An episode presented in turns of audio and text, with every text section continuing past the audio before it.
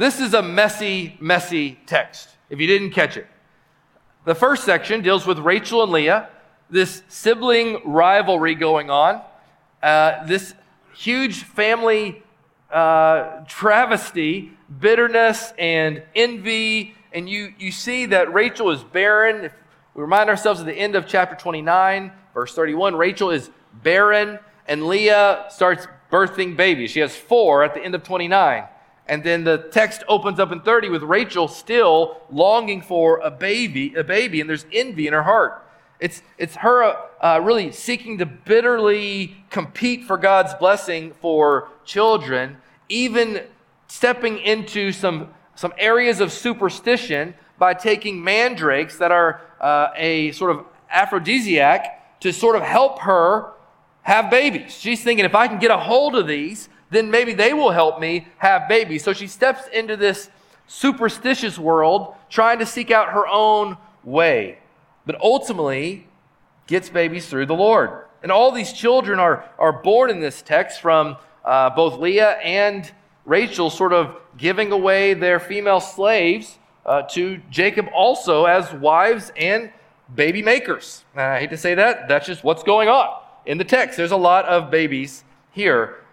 And all the children are born, each with a name that has incredible meaning for Israel, even as uh, they read of their origins as Moses would read this for the Israelites. They would read Genesis 30, and all the tribes of the nations of Israel would be named here. They would understand the meaning and the purpose of their name. So their names have great value here, here and they would be encouraged to be together as one people rather than fighting against one another, deceiving and competing against one another like Rachel and Leah.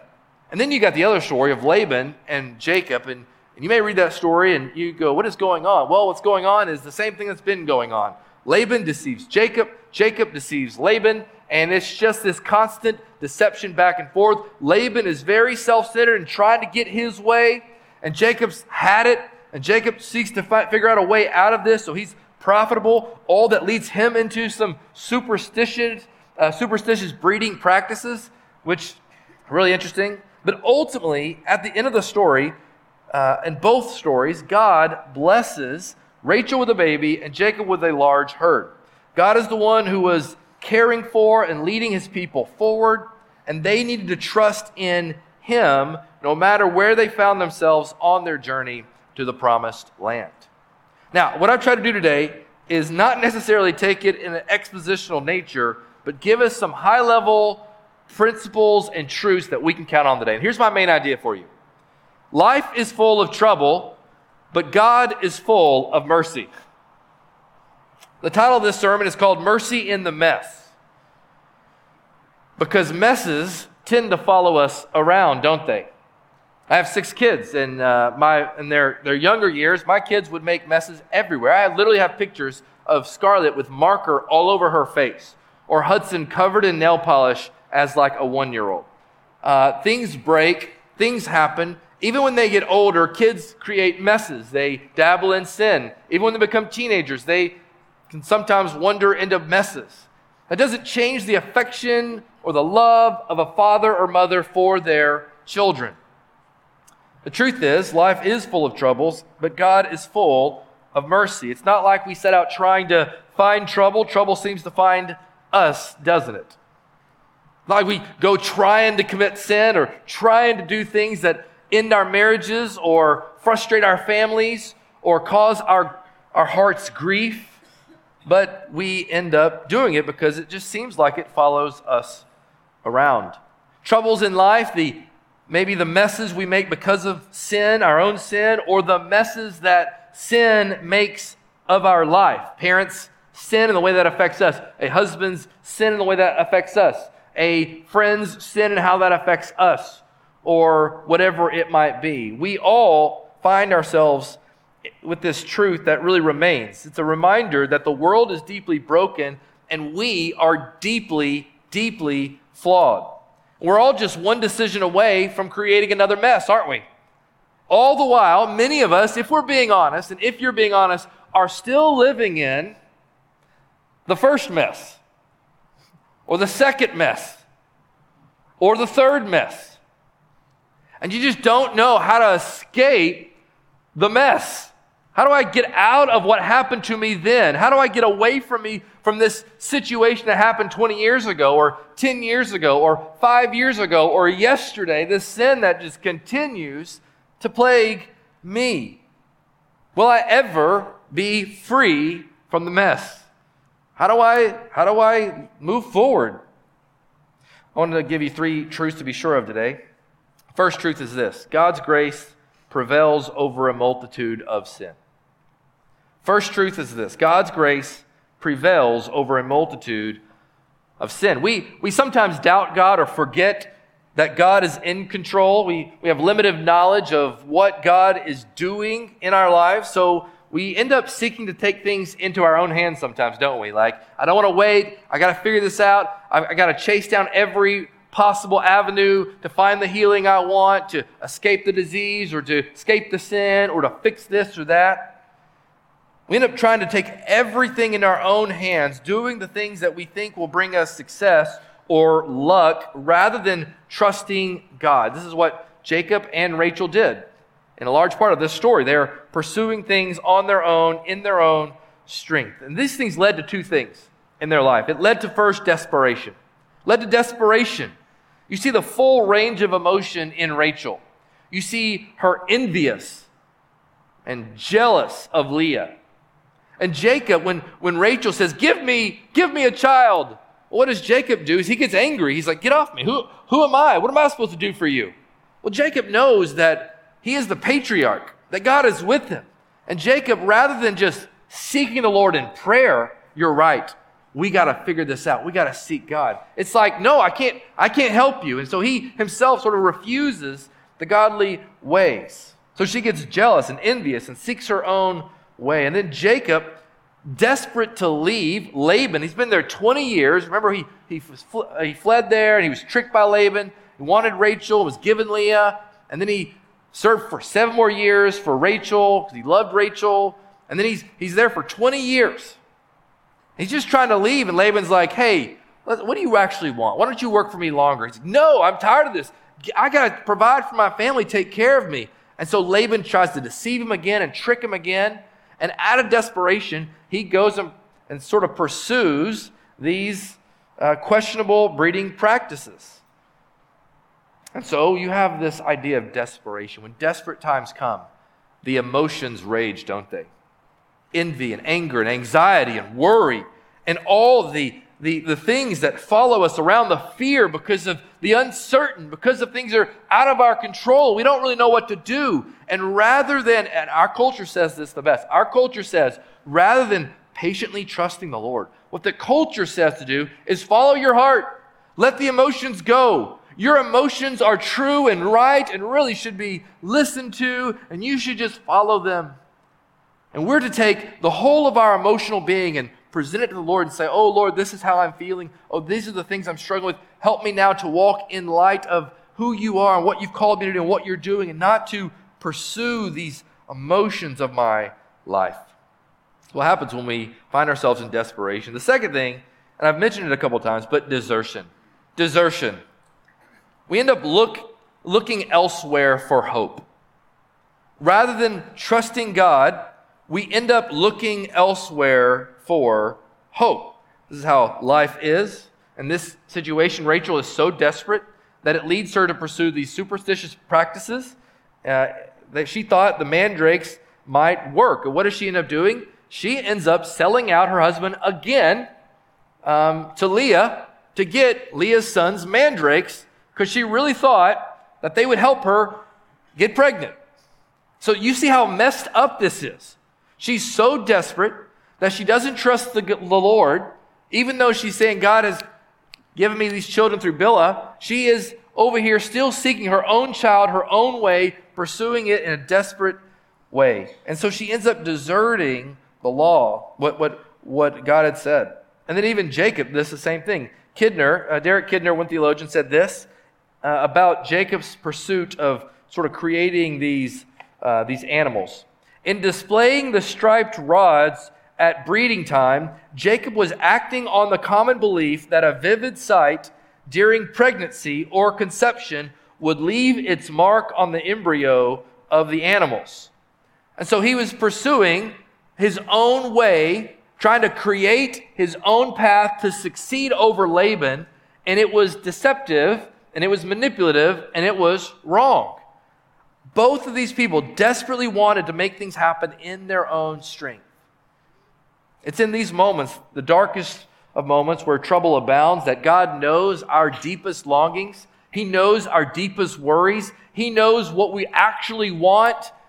Even when our drive wants it now, He knows what's best. And He knows when it's best. And our greatest need doesn't come from what we can attain on our own, but only that which God can supply. And so our response can either be control or release. We must run to Him no matter the mess we've created, knowing that His grace covers a multitude of our own sin. Because in the end of the story, both Rachel is blessed with a baby and Jacob is blessed with incredible prosperity, independent of their own work and their own doing. Number two, God's providence prevails over a multitude of decisions. In these stories, we see brokenness and trouble arise to the surface, consequences of decisions made and actions taken, yet God providentially gives. His providential plans prevail. God had promised Jacob in Genesis 28 14 through 15, Your offspring shall be like the dust of the earth, and you shall spread abroad to the west and to the east and to the north and to the south, and in you and your offspring shall all the families of the earth be blessed. Behold, I am with you and will keep you wherever you go, and will bring you back to this land. For I will not leave you until I have done what I have promised you. This text that we read, Genesis 30, shows the fulfillment of that promise. Here in this story, Jacob is blessed with children, who of which will become the nation of Israel and prosperity. This is how God decides to bring about the nation of Israel. And all this is messy Rachel and Leah, Jacob and Laban, but ultimately, God uses it all because his providence prevails over a multitude of decisions that happen in their life. There's two points from this main point. First, there is no chance with God, only providence. This is hard for us to understand. There is no chance with God, only providence. The Bible teaches clearly that God rules over all things. He is the creator of all things, He is the sustainer of all things, He is the redeemer, He is the one who sent Jesus, He is the one that made a way, He's the one that convicts hearts, He's the one that says, Come. Like, think about that command. That command for all of us, wherever you're at, the command of God says, Come to Him. Come to Him. That's a command of the follow me, obey my commands, be holy, for I am holy. He is the creator God. Psalm 135, 6 through 7 says, Whatever the Lord pleases, He does in heaven and on earth, in the seas and all, the, all deeps. He it is who makes the clouds rise at the end of the earth, who makes lightning for the rain and brings forth the wind from his storehouses. Matthew 10 29. Are not two sparrows sold for a penny? And not one of them will fall to the ground apart from your Father? The Bible says that the Lord brings death and gives life, and in his book are numbered all of our days. He sees the beginning and the end. Even time works to, to God's will. According to God's will, time is working in these stories. The whole thing orchestrated by God. But here's another important thing. Secondly, our decisions have real consequences. Our decisions or actions, whatever you want to say there, have real consequences. The Bible is full of people who were blessed by God, but still lived in the consequences of their own sin, of their own choices, of their own decisions. But it's not often, you know, you think about this our decisions or our sin or our messes don't those things often define us? Don't we often let the terrible times or the terrible decisions or the awful sin define us? Maybe you don't, but maybe someone you hurt does. Maybe your spouse is still holding on to bitterness because of something you did a long time ago. And that bitterness still, that moment still defines your marriage and keeps you held back from what God actually wants to do in you. Sometimes we feel locked in and we're defined by our moments or our sin. But it's not often that those things define God's people, but they end up serving God's people in the long term. I can tell you about my own sin and how my own struggles have helped me today be a better husband and a better father and a better pastor and a godlier man because I don't want those things to define me, but I want to let the things that I went through serve me to not do them again, to not walk in them again. I want them to serve me so I don't make the mess again or continue the mess ahead. So Rachel and Israel at large will live in the consequences of her decisions. They will struggle and fight against one another. Jacob's struggle with Laban has been 20 years and has caused him much frustration. In the next chapter, they'll have it out, and ultimately, it'll be done. There are consequences that we still feel in this, in this place, isn't there? If we're being honest, there are consequences. There are divorces, there are children, there are heartaches and bitterness and brokenness that exists in this room in our hearts because of our sin or someone else's sin close to us. And our temptation, listen, church, let's be honest, our temptation is to bury it, isn't it? To not look at it, to just leave it in the past, to just say it's done. I don't want to stare at it, I don't want to look at it. But what happens is it holds us back and it keeps us locked and it keeps us changed rather than like, all right, Lord, I'm giving this, oh, I'm tired of living, I'm tired of this mess. I'm tired of this junk. I'm tired of letting it hold me back from what you want for me. Which leads me to number three God's promise prevails over a multitude of evil. God's promise prevails over a multitude of evil. In the end, God keeps his promise to Jacob. Isaac's blessing in Genesis 28 3 is fulfilled. He says, God Almighty bless you and make you fruitful and multiply you, that you may become a company of peoples. When you have 11 kids, soon to be 12 kids, you can guarantee you're going to have a company of people down the line. That's a lot of kids and a lot of grandkids and a lot of future families of the earth. And this is how God does it. He is building himself a people for his glory, and he's working all of this out towards his appointed end. He has blessed Jacob with prosperity, with children, through the mess. And this is indeed how he does it. His promises prevail, prevail against a multitude of evil. Let me give you these two points, and then we'll head to toward closure. First, deep disappointments drive us to Christ. Church, deep disappointments drive us to Christ.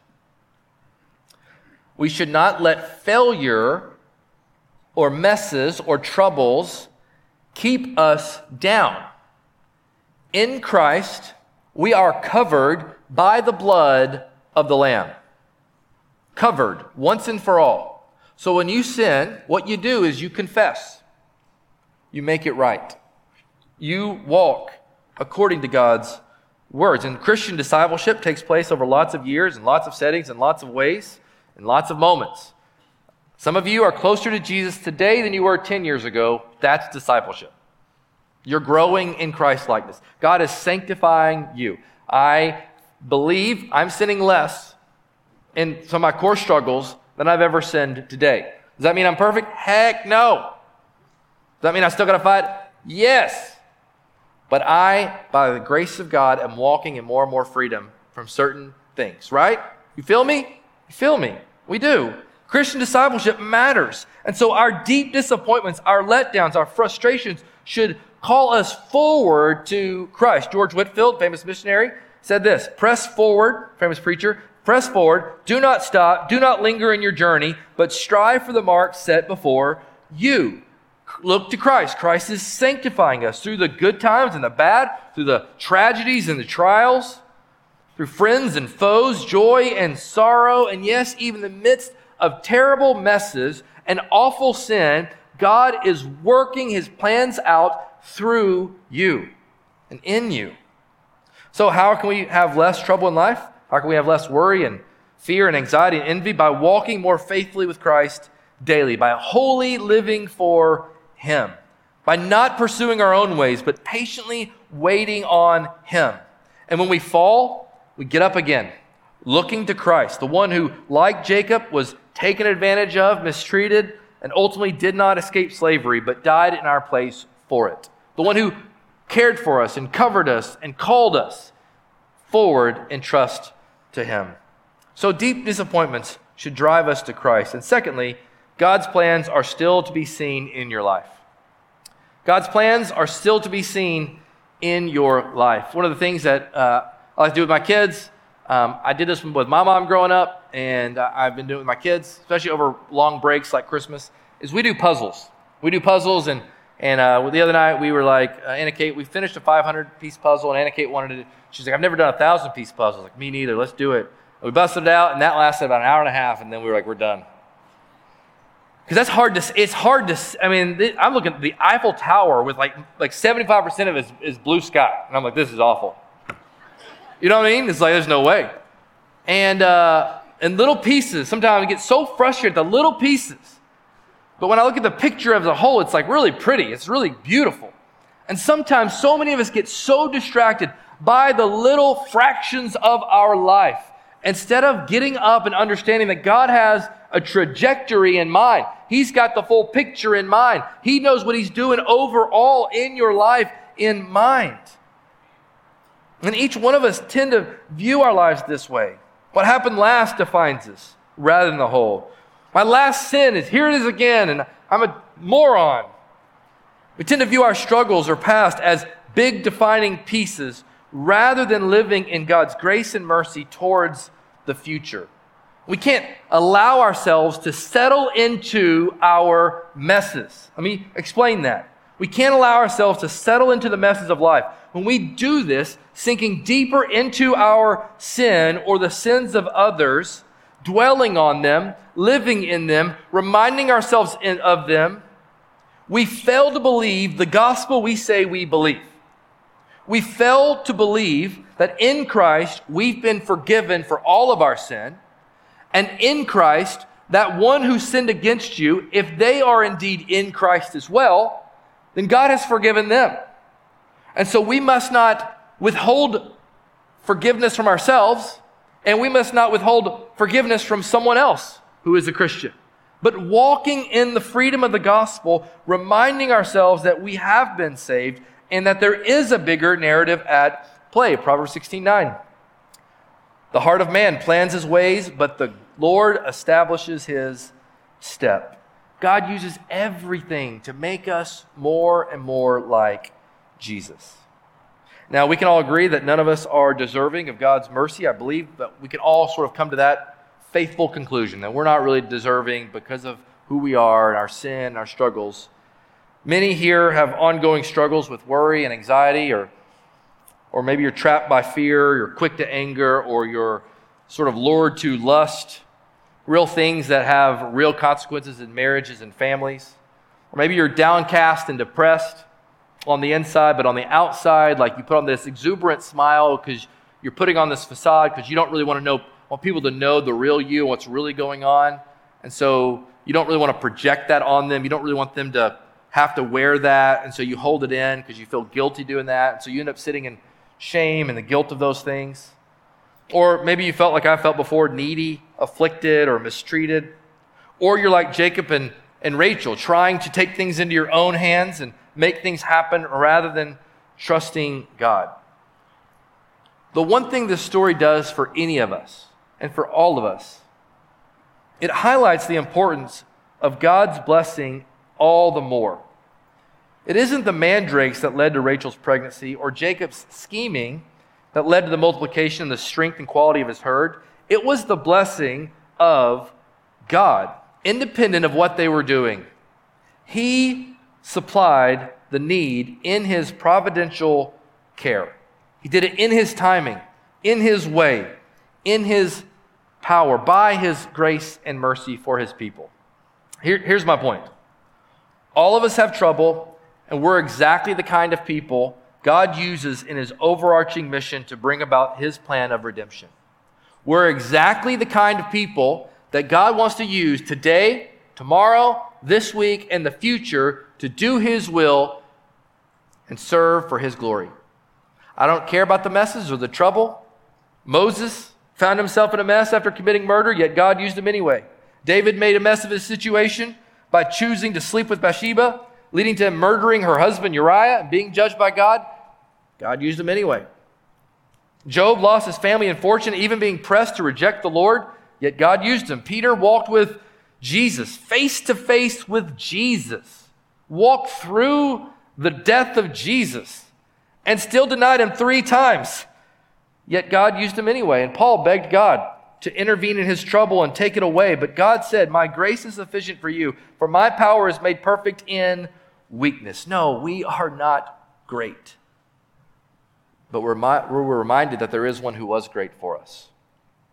He is the key to all of our messes and trouble, and He came to champion the needy and the afflicted. When He saw our troubles, when He heard our cries, He came to clean up the messes and bless us in spite of the messes. This man is Jesus Christ.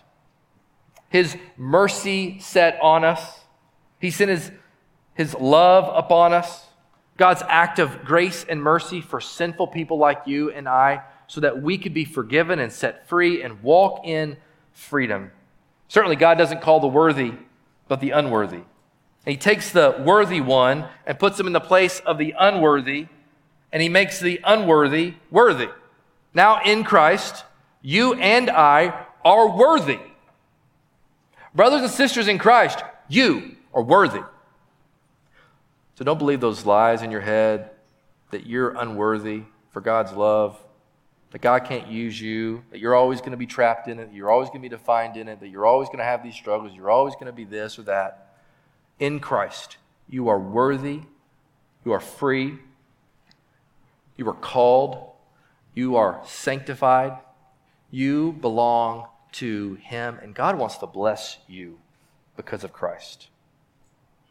Like Jacob, who wrestled in slavery to Laban, like Israel, who wrestled in slavery in Egypt, we too were once in slavery to sin, but now we are free, and God calls us onward, looking to Christ, trusting in Him and His work on the cross, His finished work, the resurrection, His reigning work in heaven right now, seeing you, seeing your messes, seeing your troubles, and calling you out of them. Calling you out of them. He says, Leave them behind if you're in Christ. Receive forgiveness. If you're in Christ, leave them behind. Let them go. Let them go. So while you may feel like life is full of trouble, God is so full of grace and mercy for his children. Human brokenness is real, but so is the hope of Christ. Let's bow together.